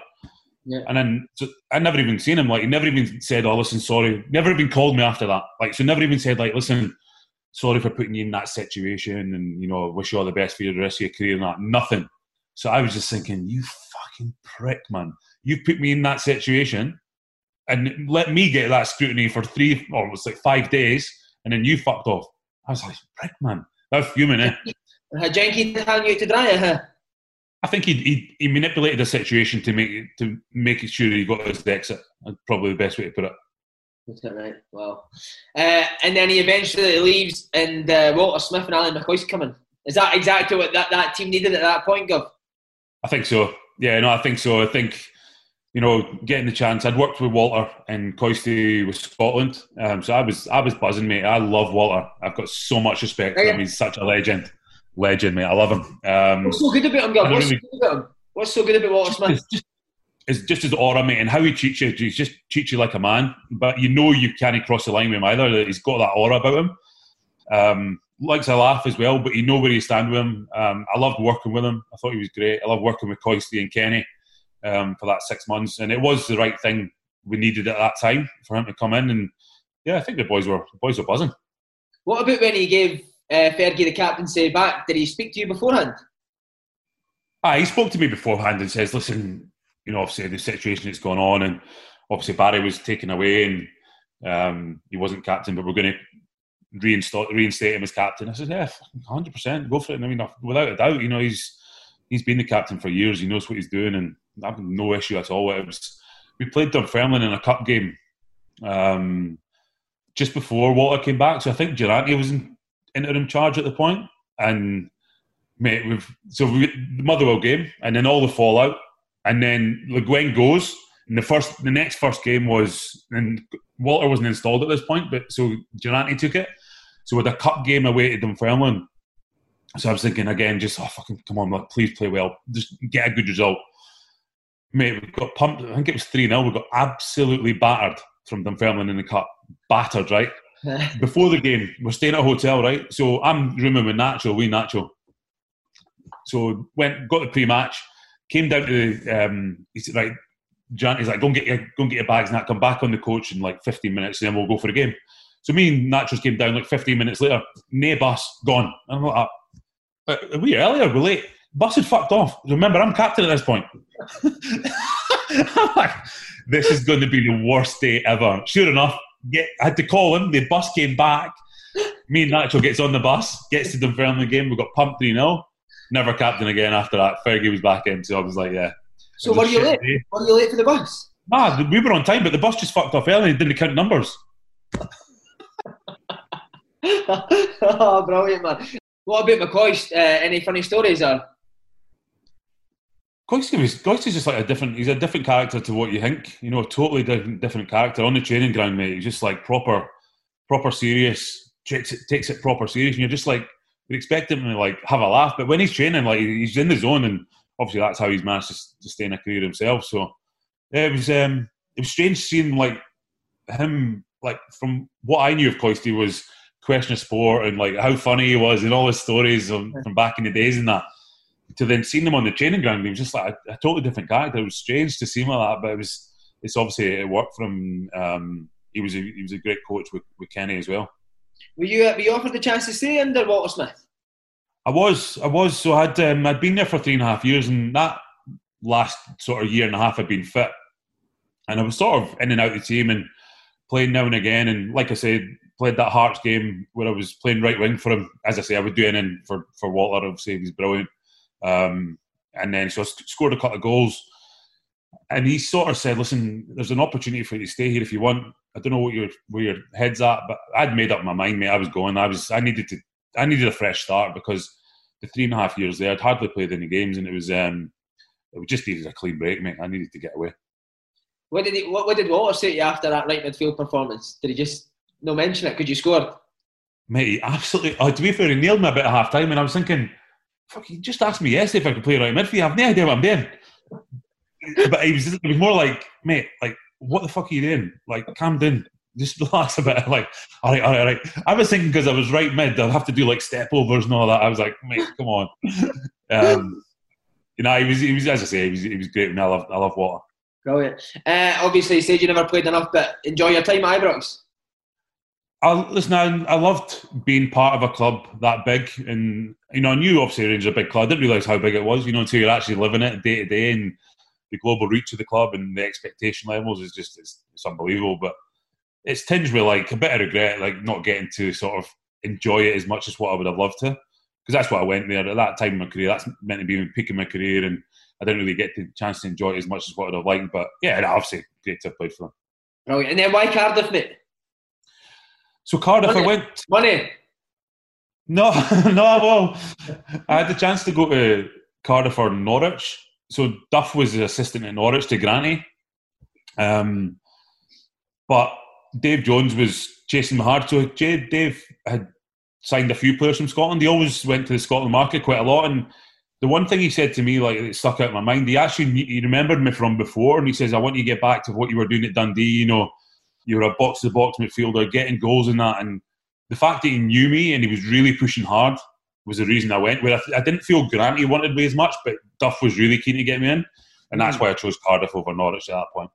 Was it Sam Hamanga? Uh, Ridsdale. Oh, so Sam Man had just left. Peter Ridsdale was there. oh, I'd love the Sam Man story. Uh, best memories at Cardiff, obviously 2008 final. I was there. Stayed at Kevin McNaughton just the night Of course, before. yeah. Uh, he's played well actually. There wasn't much in the game, eh? No, it could have went either way. Eh? Could have went either way. It was, um, but he- mate, I've done. You know, looking back at that team, they had fucking some team they had, man. Portsmouth, wow, Uh, Diarra and all that played, didn't they? mate. They had David James, Glenn Johnson, Distin, Sol Campbell, Hreidarsson, uh, Diarra, John. It was mental, mate. Kranjcar, Uh-huh. uh, Kanu, mate. It was unbelievable. Muntari, Mendes. That was a team, mate. It was mental. Wow. You've done well for me. I remember the game, eh? Yeah, we done all right. We Was there any done. game that you thought you could win it? Um, mate, it was it was it wasn't like much in the game, and it was our stupid goalie chucked one in that killed us in the game, man. El- big Enckelman, big lettuce finger. Right, Kanu, didn't? Oh, mate, right- terrible. A shit save, and it just fell right at Kanu for about two yards out.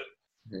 So it was um, disappointing the way we sort of lost it, but it could have went either way. We, we played okay. They didn't play particularly well. It wasn't a, it was a bit of a shit game overall, but it's one of them that we could have, we could have easy won on the day, um, but just didn't probably do enough. What hurt more, that, that final or the Dundee final? Uh, probably the Dundee final, mate, just because I'd been there as a YTS player coming through. And, You know, I've made my journey through the, the club and been there for so long. So probably the Dundee one. Um, because we weren't, although we weren't expected to win the, the Dundee Rangers game, you know, we were a championship team competed against um, Portsmouth as well. So nobody expected us to win that game either. Uh, what about best players you played with in there? Obviously, Peter Whittingham's just passed away. What a player he was, eh? What, guy, what kind of guy was he? Uh, he was a chilled out, chilled, really chilled out guy. We signed roughly at the same time. He was, um, yeah, wow, what a player, mate. He was, uh, his left foot was ridiculous, and like he could run games himself. We used to play Old V Young on a Friday, and it would be him and Aaron Ramsey were in the young team, and mate, they'd be absolutely bossing the old boys, bossing them, mate. Aaron Ramsey is the best young player I've ever seen. Um, coming through the ranks, he was outrageous, mate, outrageous. What you could tell he would go right to the top of her. when I signed, so everyone was talking about him, like saying, "Oh, there's this kid coming through. He's gonna. This is his first year, like pro. Um, you got to keep an eye on him. He's a new next Stevie G and all that." I was like, "Aye, "All right, mate, no worries." Um, and then, so the first couple of months, he proper struggled. He struggled to get used to training every day. You know, his body getting used to training every day. See, as soon as he done that, mate, he was a joke, mate. Honestly, left foot, right foot, finishing. He could like score, heading it, big enough, quick enough, everything. He was in space all the time. The best thing he had, mate, that I've, I've never seen from a young lad was just his self belief, mate, and the mentality and his own ability. Mm. Incredible, no fear. He came on um, right back for McNaughton in the semi final at Wembley for the FA Cup. And he was like Cafu, mate. He was doing like stepovers and that. The kid's like 16, never played right back in his life, and he was doing like stepovers at Wembley. He was unbelievable, mate. Amazing. What about characters that you played with? Is there anyone that stands out? Bywater wasn't there, was he? Who? Bywater was he at Cardiff now? Iwar was there in my last year. Yeah, he was. Eh? What's he like? Fuck, he was a nutter. Eh? He was just like proper, proper intense. Like you didn't want to like look at me the wrong way, punch fuck at you. I had shit myself with him. Matthew said that he had a Stanley knife. No, what was it? A, a pen knife in his pocket. Swiss Army knife, eh? mate, mental. So we had him. We had uh, Big John Parkin. Big Parky was there, obviously. He was a big character. Bellers was there the last year with Tomo, obviously, the first few years. Uh, You Mark Kennedy. Story now? That's not been told. Oh fucking! It's probably been told me. Um, I the, we had we had a good story. um, uh, Stevie Thompson story. I don't know. Somebody's maybe told it, but smashed his guitar. I think they maybe told it eh, after being in Liverpool. No, I don't think so. Um, so we at Rangers we flew down to um, Liverpool. Like, we got a private jet down to Liverpool. Did they tell you that story? No, no, no. Not heard this. So we were at Rangers and we got a private jet down to private jet. It was like a, a bus with wings basically down to Liverpool. Um, thinking we were big bollocks going down to Liverpool getting a private jet. It was like a little shit shit heap on on wheel on wings, mate. So we got down to Liverpool for the Christmas night out. So we're all there, and um, on the on the night out, the pilot and the, the stewardess guys there are all they went bumped into them in, in this nightclub, mate. So we're all getting them drinks all night, like they're drinking aftershocks and that all night. The pilot, bearing in mind we're flying back the next day in the morning. Out with us all night, right? So the next morning, had a good night out, brilliant laugh. Next morning, Tom, will usual, get to guitar into the hotel lobby, early doors, just on the guitar for ages. We get to so we get back to the airport, and she's like, "We need to get back up the road." Um, that bu- that flight back up the road was mental, mate. Mental. Big Tom was flying the plane. The, the captain's letting Tomo fly the plane. He's got the earphone, the earmuffs on, flying the plane. There's like boys are just getting steaming. Big Bob, the hailways that kept shouting out of him, "Ah, we're all gonna die. We're gonna crash, mate." For the whole flight from Liverpool to- Glasgow, mate, mental. We get to Glasgow, we get back out, straight to another another boozer. Tom was on the guitar, gets out the out the pub. Next next thing, Tom was just like guitar smashed, gone. That was it. Mental. The boys were crazy. Love mate. it. What, uh, what was Bellamy like, uh, Gav? I was shit scared of Bellamy. Like he's one player that I felt when I was playing with him and training with him that he thought I was shite. Like I could sort of feel it from him, thinking he's fucking rubbish, me in his mind. um, really, Bellamy is like it could be one minute you could be thinking, "Fuck, he's actually all right. He's a really nice guy." The next minute you're just thinking, "Fuck, he's a prick, man." He could just just flip anything, just a ball, a, a pass in training would be off, and he'd be he would be away, just going on on one mental. Next minute, totally chilled out. Um, yeah, he was he was he was some boy. He was, as I say, like some one minute I think he's all right, next minute I was just thinking he's a bit of a dick, but yeah, he was he was a good boy. What about Fowler? Fowler was just like one of the lads, mate. He'd be having bacon egg rolls before training now. eh? Like just just a total geezer, mate. Didn't he care. Love that, what a guy. Uh, right, mate, then you went home to Aberdeen. Uh, Craig Brown, Archie Knox, what were they two shaggers like to work for? ah, they were great.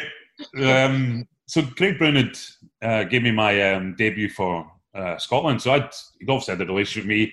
He loved me because I was at Dundee. Obviously played for Dundee and that himself. So I'd always always had a good relationship with him. I was meant to be going there in the January, but I meant to be going there in the summer, but it didn't go until the January. Um, so eventually got up there. I can just remember like some days we would just go for bacon rolls and I like some days they would just like Archie's like, ah, fuck it, we'll just go for bacon rolls, mate. It was um but the problem the problem was we weren't doing that well, so we're like, well, we should really be a bit of training. Like so sometimes you'd be like, we should maybe just go training, but ah, mate, great times. I love working with both both of them, they were great. Could Archie still crack at that age? Oh, big time, mate. Yeah, big time. Yeah, no, he's still cracked. Like he wouldn't, uh, he wouldn't um, hold back. And I think you know everyone's. He used to after the game, he'd be talking to you, so you could get beaten that. He'd be talking to you, and you'd be getting changed like in the shower quickly, and you'd be getting changed. You come out of the shower. He always used to put his shoes and socks on first, and then he'd be like toweling off with his shoes and socks on, pure starkers, like slaughtering the boys. You're like, fucking hell, you can't take him serious. he was brilliant. That's amazing. Uh, and then uh, Dale McInnes came in laterally. Could you tell? Could you tell Dale's quality straight away? I love Dale. I think he's a great guy. Yeah. Yeah, no, I've got a lot of time for Dale. Even though he released me, um, I've got a lot of time for him. Mate. He was uh, he was proper straight up with me. You know, when it came, I was coming to the end of my contract, and he says, "Now listen, it's a really tough one, but you know, I want to put my own sort of stamp on the squad." I says, "Mate, no, no worries. Like, I mean, I'd played against Dale, knew knew Dale for years, and he's done a he's done a fantastic job up there. It's um, it's tough to keep replicating doing so well with the players leaving, but he's a he's a good, really good manager." And then back to Dundee, mate. Was it always in your mind to kind of finish your career at Dundee? It wasn't, a mate, to be honest. I mean, I'd finished up at Aberdeen and sort of contemplated emigrating at that point. Um, it was always in the plan, sort of, to emigrate to Australia. So I was going to go, but then Bomber was the manager at Dundee, and he sort of convinced me. And it was a couple of things. So it was finishing my career where I started, but also um, club captain. So I was not just captain of like pure club captain for everyone, which was at that point I was ready for. Plus, I was um, the reserve team manager. So there's a few things there that sort of helped, and plus I could still stay in Aberdeen. So I travelled down with Boyle every day, and that's how I'm close with Boyle. Um, so we and him used to travel down every day. So it was it just worked out. I just thought, you know what? I mean, why not? Put moving away for a while, putting moving Australia off for a while. So one more year, let's let's have a crack at it. Could uh, could Bomber be a bit eccentric? Uh, Bomber was. Bomber's like the preseason was amazing, mate. We hardly got any running. It was all football. It was brilliant, eh? Barry said really. Shouting if you're running too fast in the running. Ah, it was mental. Eh? It was so strange. Like it was weird, but because you expect him to be going nuts, but he was. um No, it was good. He, he, got he put together a really good squad, and some of the signings were great and really pushed us on. But he was um sometimes bomber. He would just say, "Ah, fucking, you know, tactics don't matter. It's not to do with tactics." Even though like we'd been set up in tactics for the two days pre- previous to the game ah, tactics going to matter and all that. So you're like, fucking hell, is it, is it, is it one thing or the other? So, uh, but nah, as I say, I, he, he, brought me back to that club and I've got a lot of thank him for and I've, I love Bomber as well. And then how good was that, mate, winning the championship with him in your last season? It, mate, it couldn't have been better. It actually couldn't have worked out better. It was, uh, especially the way it happened on the last day. Um, and with a really good group of boys and just because I had because we got promoted, I'd had another, I got another year in my contract. You know, it kicked in automatically. But I was just thinking, fuck, it's, it's just not going to get better than that. I could play in the Premier League. I've done that already.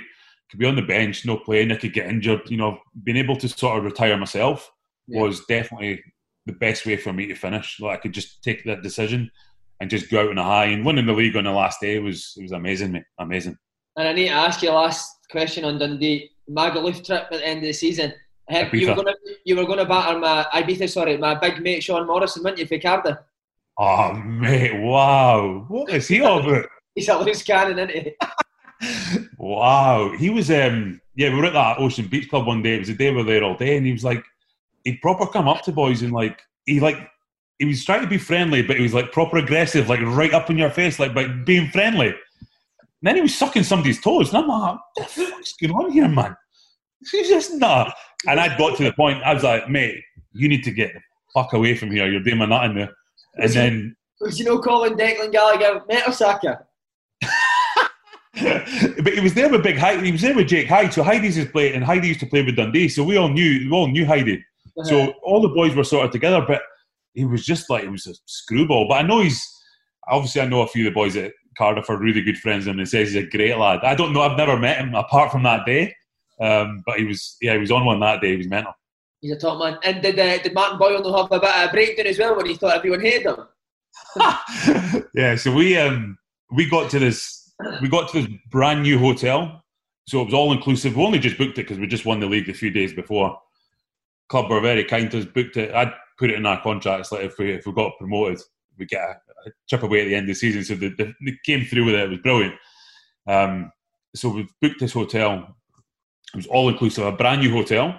So it was like they didn't even know what had hit because it was only open like two weeks, and then all of a sudden you've got a group of twenty boys, all inclusive for Scotland, just absolutely drank the place dry, mate.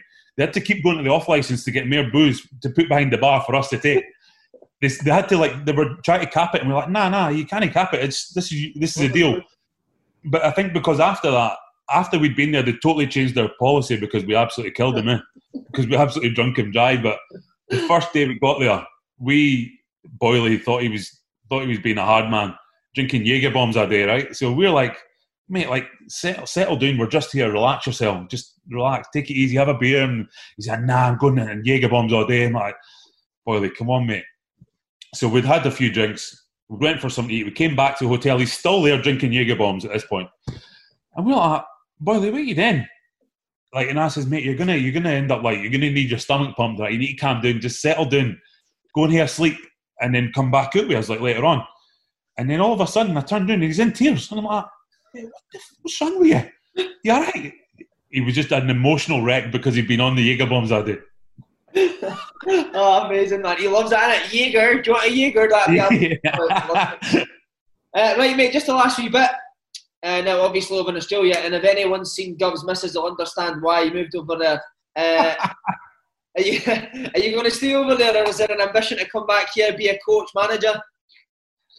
Listen, I've, I've, as I say, I've been coaching here for about five years, nearly six years now. Um, never say never. You know, football in the UK, there's definitely a lot more opportunities than than there is in Australia. So it's uh, I'm coaching part time at the moment. It's been really good in terms of experience and dealing with budgets and players and stuff.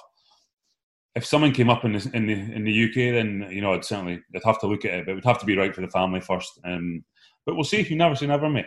Gavin Rae, Dundee manager, get that flat in the Hilltown back.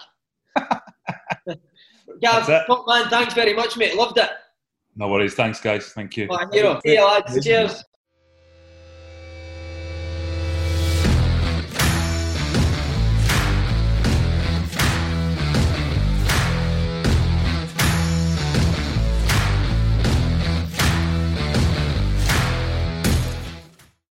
Sometimes change is simply different, but it's progress that drives us forward.